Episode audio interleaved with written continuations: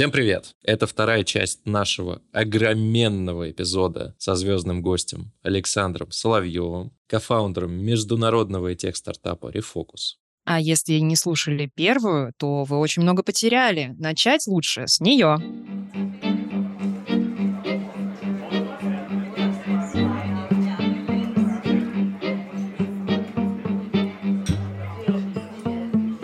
Форточку откройте, пожалуйста. Этот выпуск создан при поддержке сервиса Буду, место, где таланты из IT и Digital находят свои команды мечты. Зачем нам нужны классные люди? Зададим мы себе этот вопрос. Затем, чтобы строить классный продукт. В нашем случае это образовательный продукт. Собственно, давай про него и поговорим. И у меня первый, на самом деле, вопрос, как у продукта. Как отличить классный продукт образовательный от неклассного? В чем ключевое отличие? Я бы сказал, что по цифрам и по метрикам, я, наверное, отвечу как продукт здесь тебе на этот вопрос, но типа у хорошего техпродукта хорошая доходимость, то есть люди доходят до конца курса, и у хорошего техпродукта есть э, понятный результат, но в нашем случае он выражен в трудоустройствах. То есть после хорошего качественного курса человек в состоянии найти работу. То есть, наверное, ответ будет достаточно коротким. Это процент людей, которые дошли до конца, и процент людей, которые нашли работу. Понятно, что есть какие-то, наверное, курсы, которые трудоустройство не гарантируют, тогда просто нужно смотреть на доходимость. То есть просто есть как бы набор метрик, которые нужно отслеживать для того, чтобы понять вообще, какого качества продукт э, вы производите в образовании. Это была рубрика «Как продукт продукту». Подожди, подожди, у меня, у меня а, еще, она продолжается, еще остались, да, вопросики. Я правильно понимаю, что вы трекаете конверсию в найденную работу, по сути, после прохождения курса. Да, так и есть. У нас даже есть отдельная команда продуктовая, называется карьерный центр. Вообще есть отдельный отдел внутри фокуса. Я даже сказал, отдельный бизнес, такой маленький внутри фокуса, называется карьерный центр. И задача людей, которые там работают, а, является доведение максимального количества выпускников до трудоустройства. То есть это, по сути, такая вот э, маленькая карьерная фабрика. Там ребята помогают студентам качественно заполнить резюме. Их натаскивают на прохождение интервью с HR, помогают откликнуться на определенные вакансии. Часть команды работает на то, чтобы подписать партнерство с IT-компаниями местными, которые на самом деле довольно сильно страдают в поисках разработчиков и дата-аналитиков. То есть в Азии довольно сложно бизнесу найти IT-спеца довольно сложно найти там качественного дата-аналитика или веб-разработчика. Поэтому там одна из вещей, которые мы делаем, мы просто выходим к компаниям, подписываем с ними партнерство и потом помогаем, собственно, как бы с одной стороны компаниям, потому что мы приводим к ним бесплатно пока что кандидатов качественно, а во-вторых, мы помогаем, собственно, людям, которые выпустились с программы, да, найти работу. Вот, то есть, да, мы отслеживаем эту метрику, и у нас, более того, есть отдельная команда, которая, в принципе, только этим и занимается, что помогает людям работу найти. Ну, то есть вы строите не только, получается, образовательную инфраструктуру, но и инфраструктуру, которая помогает после этого всего еще найти работу. Да, абсолютно точно. Мы даже думаем, на самом деле, в какой-то момент, по мере развития бизнеса, наверное, когда мы там подрастем, может быть, через полтора-два года, мы думаем купить рекрутинговое агентство, которое как бы имеет большую накопленную экспертизу как раз-таки в трудоустройствах, да, и они будут нам помогать э, с тем, чтобы увеличить количество людей и еще как бы сильнее эту часть нашей воронки э, укрепить. Поэтому да, это такая очень, очень важная часть процесса. Но на самом деле, помимо того, что это просто как бы миссия продуктовая, да, это то, ради чего мы работаем, это еще и продажи усиливает. Надо понимать, да, что в Азии человек, который работает, не знаю, там где-нибудь курьером или там на начальной офисной позиции и дата-аналитик, это люди, которые живут две абсолютно разные жизни, потому что у них совершенно другой уровень дохода. И в Азии даже 300 долларов разницы в зарплате, на самом деле, они играют колоссальную роль. То есть это совершенно другой уровень потребления, другой уровень жизни, другой уровень арендуемого жилья, другой уровень там продуктов, которые ты покупаешь в магазине и так далее. И человек, который нашел работу и трудоустроился, он становится по факту нашим амбассадором. Плюс люди в Азии, они очень активно шерят э, свои результаты. То есть, в принципе, люди супер социальные, у них большие семьи, у них много друзей. И один успешно трудоустроенный выпускник — это, ну, как минимум, там, одна-две рекомендации. То есть а, один-два человека, которые пришли потом по рекомендации. Поэтому это супер важно еще и с коммерческой точки зрения, с продуктовой, с коммерческой. Поэтому, да, действительно делаем очень большой фокус. Ты можешь сказать, какой процент ваших выпускников после курсов э, получают работу? Если не можешь, это нормально, но если можешь, это было бы классно. Я, наверное, могу сказать, что у нас сейчас больше сотни трудоустроенных. Здесь есть нюанс. Нюанс заключается в том, что вот этот самый процент мы считаем от тех, кто закончил курс. А у нас выпускников еще, ну, типа, толком нету. То есть у нас первые выпускники, те, кто действительно закончит обучение, они появятся там в течение следующих пары месяцев. То есть у нас курс идет 8-9 месяцев, и большинство людей, они еще учатся. Но вот тех, кто нашел работу еще до окончания курса, их сейчас больше сотни, что на самом деле достаточно клевый результат. И люди работают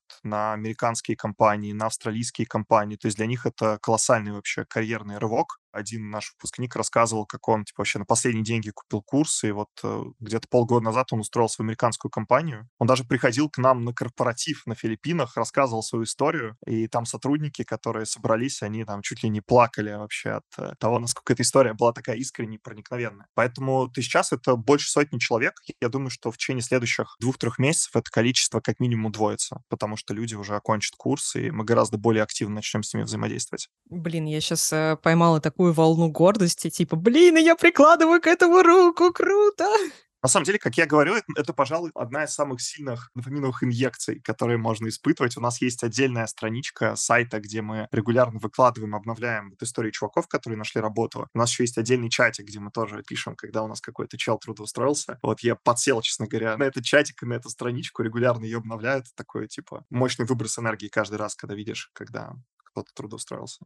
Короче, ты подсел на эту дофаминовую иглу. Да. У меня есть несколько дофаминовых иголок при фокусе. Одна из них — это дашборд с выручкой. Я очень люблю смотреть, как она растет. И вторая, наверное, это вот э, выпускники трудоустроившиеся. То есть есть у меня такие guilty pleasures. Вот, люблю я обновлять некоторые файлики.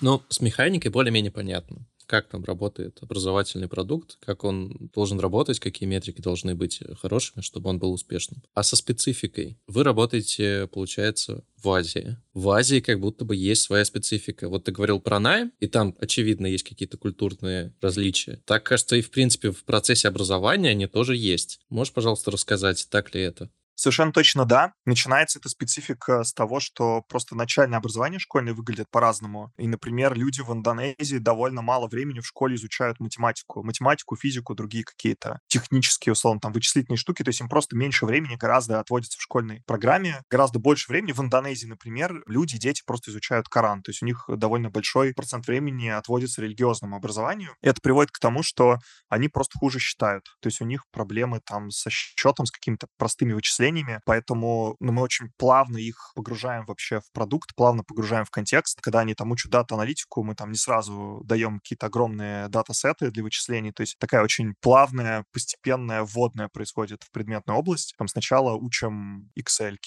потихонечку, там на простых каких-то примерах. У нас даже есть бесплатные вебинары, которые люди часто смотрят перед тем, как принять решение о покупке. Я вот помню, ребята рассказывали, как там какой-то был у зрителей вау-эффект, когда спикеры вебинара просто в Excel формулу растянул сверху вниз, и там народ просто ахнул. То есть у них такой реально случился аха-момент, потому что они не знали, что так можно. То есть я бы, наверное, сказал, что просто в целом уровень какой-то базовой подготовки, он хуже, чем то, к чему мы привыкли, и нужно на это делать обязательно скидку и подробнее, детальнее и проще объяснять некоторые вещи, которые нам кажутся привычными. Это первое. Второе, безусловно, нужно находить локальных экспертов и локальных спикеров. То есть у нас, наверное, 95% спикеров — это локалы, то есть в Индонезии у нас преподают индонезийцы, на Филиппинах у нас преподают филиппинцы, и какой-то небольшой процент — это международные спикеры, то есть люди не с Филиппин и не из Индонезии. И это тоже важно, потому что это формирует дополнительное доверие, плюс локальные эксперты, они гораздо лучше понимают, а что вообще хочет рынок, какой вообще запрос к специалистам сейчас. Они сами, как правило, нанимают в довольно больших количествах, и они как бы учат людей, что называется, под себя, то есть они выпускают людей, которых они потом сами бы к себе наняли. Это одна из вещей, которые потом как раз-таки помогают нам, э, в том числе с трудоустройством. То есть мы не учим каким-то абстрактным вещам. У нас нету там, не знаю, типа старых профессоров университетских, которые там давным-давно не практиковались и не понимают, как на самом деле рынок труда, рынок профессии устроен. Там действительно практикующие эксперты, которые сами работают в той или иной предметной области, которые к себе регулярно нанимают в большом количестве сотрудников. Если резюмировать, да, первое — это просто адаптация под некие базовые знания, да, то есть нужно обязательно смотреть вообще, как рынок устроен, какие у людей базовые знания, и не делать так, чтобы было слишком сложно, потому что как только происходит, э, не знаю, момент у человека, когда что-то не получается слишком сложно, это сразу же потенциальная точка его отвала. То есть это сразу же потенциальная точка, когда он может уйти из продукта. И второй момент — это местные спикеры, местные эксперты, которые понимают локальные особенности. Это, наверное, такие два ключевых момента. Ну и третье, в принципе, взрослый человек устроен так, что он учатся на практике. То есть взрослые люди, они довольно плохо воспринимают теорию. По-моему, там меньше 10% информации усваивается, если человек просто пришел и прослушал какой-то материал, прослушал какую-то лекцию. Поэтому с самого начала довольно много практики. Мы берем, например, в курсе по дата-аналитике настоящие датасеты местных крупных компаний, не знаю, там есть условно местный Озон в Индонезии, называется там Tokopedia, или там местный Aviasales, это Traveloka. Мы берем, договариваясь с этими компаниями их датасеты, и у нас студенты по факту делают практические задания на реальных как бы данных настоящих компаний. То есть это не какая-то теоретизированная там штука, это те вещи, с которыми потом в профессии, в настоящей жизни придется сталкиваться там чуть ли не каждый день. То есть э,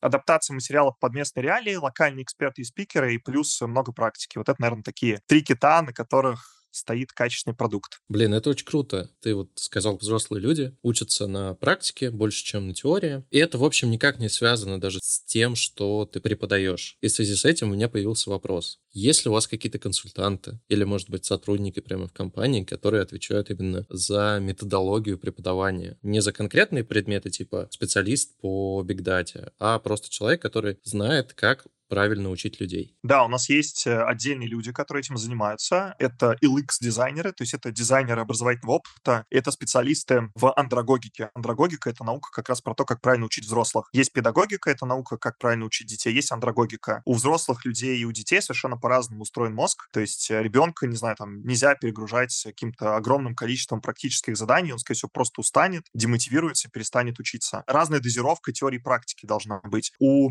взрослых, наоборот, как бы ядро обучения, ядро образовательного процесса — это именно практика, это именно практические материалы, практические модули, отработка только что полученных навыков и так далее. То есть, да, у нас есть отдельная прям команда, которая занимается именно методологией, методологическими вопросами.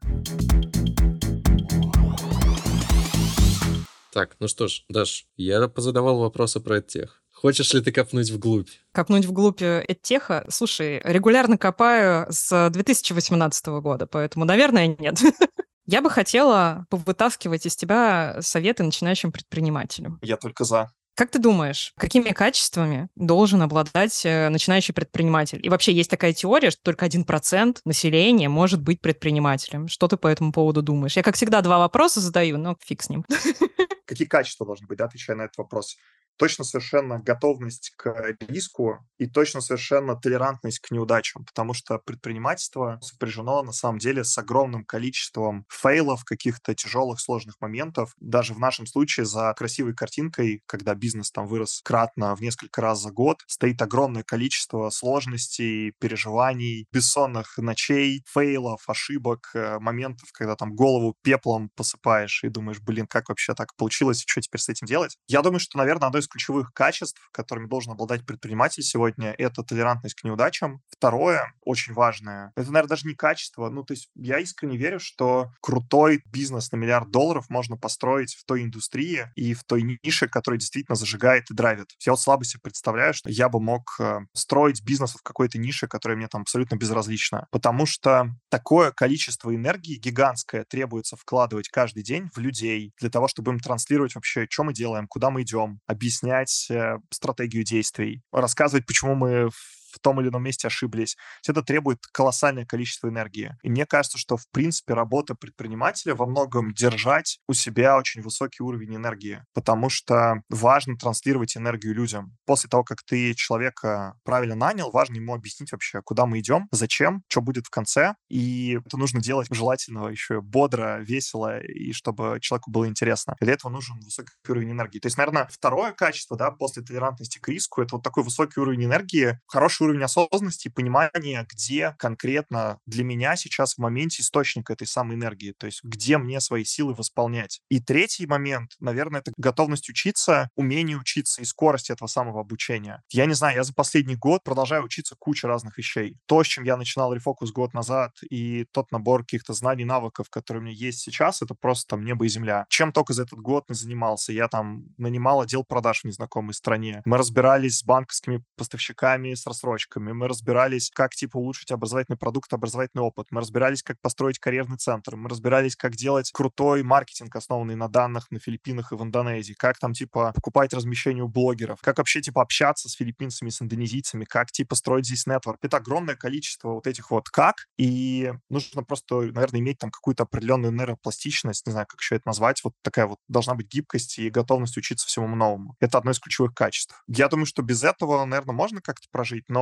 мне кажется, что наличие вот этих качеств, они, типа, оно сильно увеличивает вероятность успешного результата. Это очень классный ответ. Я дико благодарна тебе за него, потому что ты прям по полочкам все разместил идеально. И я хочу зацепиться за один из пунктов. Ты сказал про высокий уровень энергии. Ну, ресурс надо где-то находить. И я так понимаю то, что ресурс, в принципе, тратится на твое дело, и в твоем же деле он и пополняется. Но кроме твоего дела, понятно то, что ты им горишь, ты им живешь, но есть еще восстановление через другие виды деятельности. Есть ли для тебя проблема найти баланс между работой, хотя для тебя это не особо-то и работает, твое дело, работает другое, между твоим делом и твоими хобби, личной жизнью, какими-то еще увлечениями. Слушай, ну ты правильно сказал, у меня нету, наверное, такого разделения на работу и не работу. То есть я просто все делаю искренне, из какой-то, наверное, легкости и искреннего интереса неподдельного. То есть мне, правда, очень интересно то, чем мы занимаемся. И, наверное, самый большой для меня источник энергии — это, собственно, бизнес. Я, типа, очень люблю строить. То есть для меня, наверное, самый большой источник силы — это, оборачиваясь назад, видеть, что вообще за конструкцию мы уже построили там за последние несколько месяцев, за последние несколько лет. Вторая вещь, которую я понял относительно недавно, благодаря, кстати, психотерапии, это ну, какое-то признание. Это, в принципе, такой довольно классический, мне кажется, источник энергии. И как только я в себе эту штуку отловил, я стал достаточно регулярно выступать. Я, наверное, сейчас каждую неделю куда-то хожу и что-то рассказываю на какие-нибудь там конференции, посты пишу в LinkedIn. Это тоже там один из источников таких дофамина. Во-первых, я правда искренне считаю, что я этим самым делаю что-то полезное, как бы что-то классное привношу в мир, потому что я стараюсь там писать типа без воды, советовать какие-то конкретные понятные вещи, какие-то фреймворки давать. То есть вот для меня, наверное, вот в такой вот отдаче, тоже какой-то искренней, тоже кроется энергия. Ну, это такой, знаешь, акт дарения, когда ты совершаешь. Дарящий, он получает очень много энергии. Это очень такая сильная штука. Я стараюсь такие как бы вещи совершать, и я из этого сделал некий процесс и рутину, то есть я там раз в неделю пишу пост в LinkedIn. С одной стороны, я как бы что-то полезное дал людям, с другой стороны, я там получил какие-то реакции, какое-то признание, и из этого вытащил для себя там немного дофамина в начале недели. Конференции и все остальное, это тоже, типа, дает очень классную обратную связь. Меня это очень сильно поддерживает и подпитывает. То есть, наверное, вторая штука после вот этой энергии ощущения того, что да, я, типа, что-то построил, сделал что-то классное, вот это как раз-таки вот эта история про дарение, про отдачу. Третья, наверное, ну, может быть, банальная вещь, это какая-то рутина. Для меня спорт,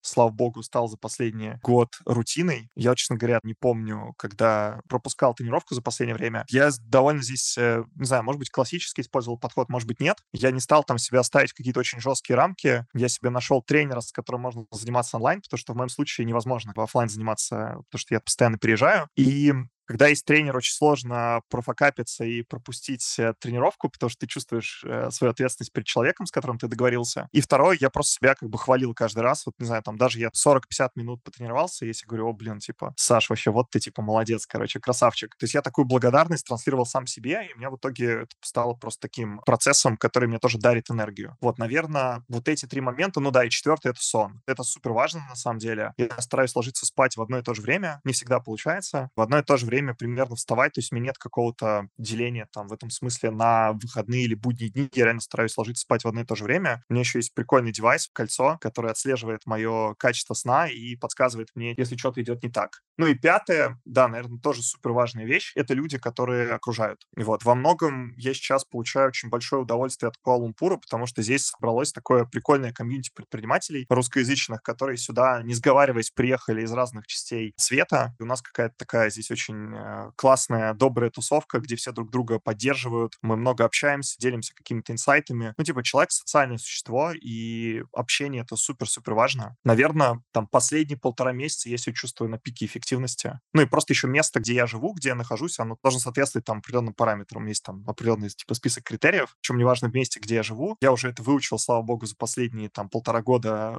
попережав достаточно неплохо. Я просто подгоняю там как пазлик под себя. вот. Вот, наверное, из этого я черпаю энергию. Такие вот, сколько я назвал, пять вещей, кажется, да.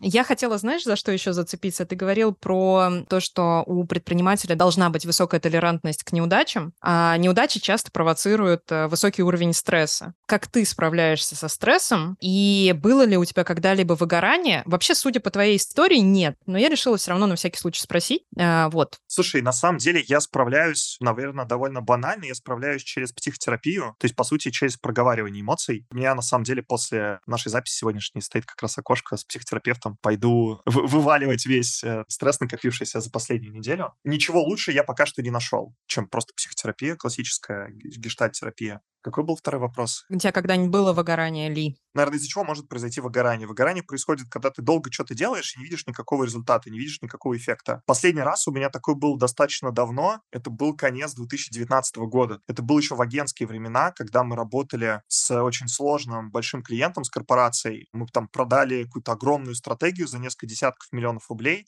как бы стратегия должна была быть представлена в форме презентации. Нас просто постоянно, бесконечно заставляли эту презентацию переделывать. Я не знаю, я, наверное, переделал, ну, без привлечения раз 30, может быть, даже больше. Вот тогда, мне кажется, я испытал что-то подобное. Больше, ну, пожалуй, нет. То есть у меня бывают периоды, когда я просто очень сильно физически устаю, и это важно распознавать и дать себе отдохнуть. вообще, одна из там вещей, которые я постоянно говорю людям в команде, типа, чувак, если ты устал, иди отдохни. Не нужно себя загонять. Очень важно понимать вообще, где находится предел твоих физических возможностей. Мы здесь, не знаю, там, не грибцы там на галерах, да, где задача там из каждого выжить сок и потом, не знаю, бросить человека в трюм и поменять его на другого грибца. То есть важно всех держать в хорошем физическом состоянии, потому что мы как бы бежим на длинную дистанцию. Я единственный вспомнил какой-то случай, я бы даже не назвал каким-то полноценным выгоранием. Наверное, это была ситуация, когда я был к нему близок. Бывают ситуации, когда я просто очень сильно физически устаю, и это происходит там, наверное, регулярно. Что я для этого делаю? Я просто ставлю там, не знаю, работу на паузу на день, еду в какое-нибудь прикольное место, напитываюсь новыми впечатлениями, новыми какими-то эмоциями, меня это очень сильно перезаряжает. Наверное, у меня вот такой рецепт. Иногда, не знаю, там, нужно дать себе просто поспать подольше. Или там, типа, ничего не делать. Я, бывает, люблю полежать, позалипать в какие-нибудь э, документальные фильмы исторические. Вот это мой способ восстановления. Бывает у меня, там, не знаю, день раз в пару месяцев, когда я просто могу целый день пролежать, посмотреть какое-нибудь документальное кино. Важно понимать, что конкретно тебя восстанавливает, и просто разрешать себе восстанавливаться. В этом нет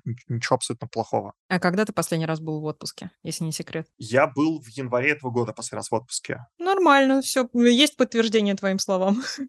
Да-да-да. А, мне кажется, сейчас время Никите задать наш любимый последний вопрос, который мы задаем почти всем. И ты не исключение, Саша. Никита, go ahead. Что ж, спасибо, что представила меня к этому вопросу. Вопрос очень простой. Представь, что ты попал в прошлое и встретил там себя, вот только начинающего свой какой-то карьерный путь, только определяющегося вообще, что ты хочешь в жизни, какой совет бы ты себе дал? Я бы, наверное, сказал себе, типа, чувак, наслаждайся жизнью, все будет хорошо. Но я просто искренне считаю, что параллельно вот с э, какой-то такой большой стройкой и с, э, не знаю, там, постоянным соревнованием с самим собой, вот одна из вещей, про которые я сегодня говорил, там стремлением стать лучше, очень важно еще удовольствие от жизни не забывать получать, потому что жизнь у нас одна, скорее всего, и а, нужно уметь получать кайф. Я, наверное, в начале своей карьеры, мне кажется, может быть, недостаточно сильно в себя верил, часто загонялся, и это мне мешало просто удовольствие от жизни получать. Поэтому я, наверное, дал бы себе какой-то такой совет. Может быть, тогда я бы как-то провел время чуточку ярче. Это очень классный совет. Мы так говорим всем нашим гостям, но они все классные, и твой в том числе. Ты сейчас просто обесценил наш вопрос, но ладно. Нет, подожди. Мне кажется, тут нет никакого обесценивания. Мы задаем этот вопрос в расчете на то, что люди порефлексируют немного над своей жизнью и поделятся жизненным опытом. Ну, в целом, да. Каждый жизненный опыт очень классный, очень ценный, и люди, которые это говорят, тоже очень классные и ценные. Поэтому... На самом деле классный вопрос, мне кажется, на него нет и не может существовать какого-то правильного или там неправильного ответа. Даже более того, не знаю, может быть, если бы вы мне задали этот вопрос неделю назад, я бы не ответил как-то по-другому. А может быть, если бы вы задали его там типа через месяц, я ответил бы как-то еще. Мне кажется, это такой типа ответ, который отражает текущее состояние эмоциональное в целом. Ну, какую-то типа рефлексию там последних, может быть, дней или там нескольких недель. Мне кажется, вопрос, который в целом можно себе периодически задавать, и как-то он посуммирует опыт накопленный, может быть, там, за последний какой-то период. Да, так и есть, так и есть. Давай я, короче, себе поставлю напоминалку, задать тебе этот вопрос через месяц. Просто в личку, ни с того ни с сего, в слайке. Будет очень смешно, потому что Мне кажется, мы оба уже забудем об этом. И тут такой хоба! Ладно, мне кажется, надо заканчивать, потому что, в принципе, это наш последний вопрос. У нас, у нас не кончились вопросы, потому что, на самом деле, можно задавать их еще про тех, про маркетинг, про кучу всего. Но на сегодня, я думаю, хватит. Мы уже записываем просто час 15. Опять, Никит, придется делать две части.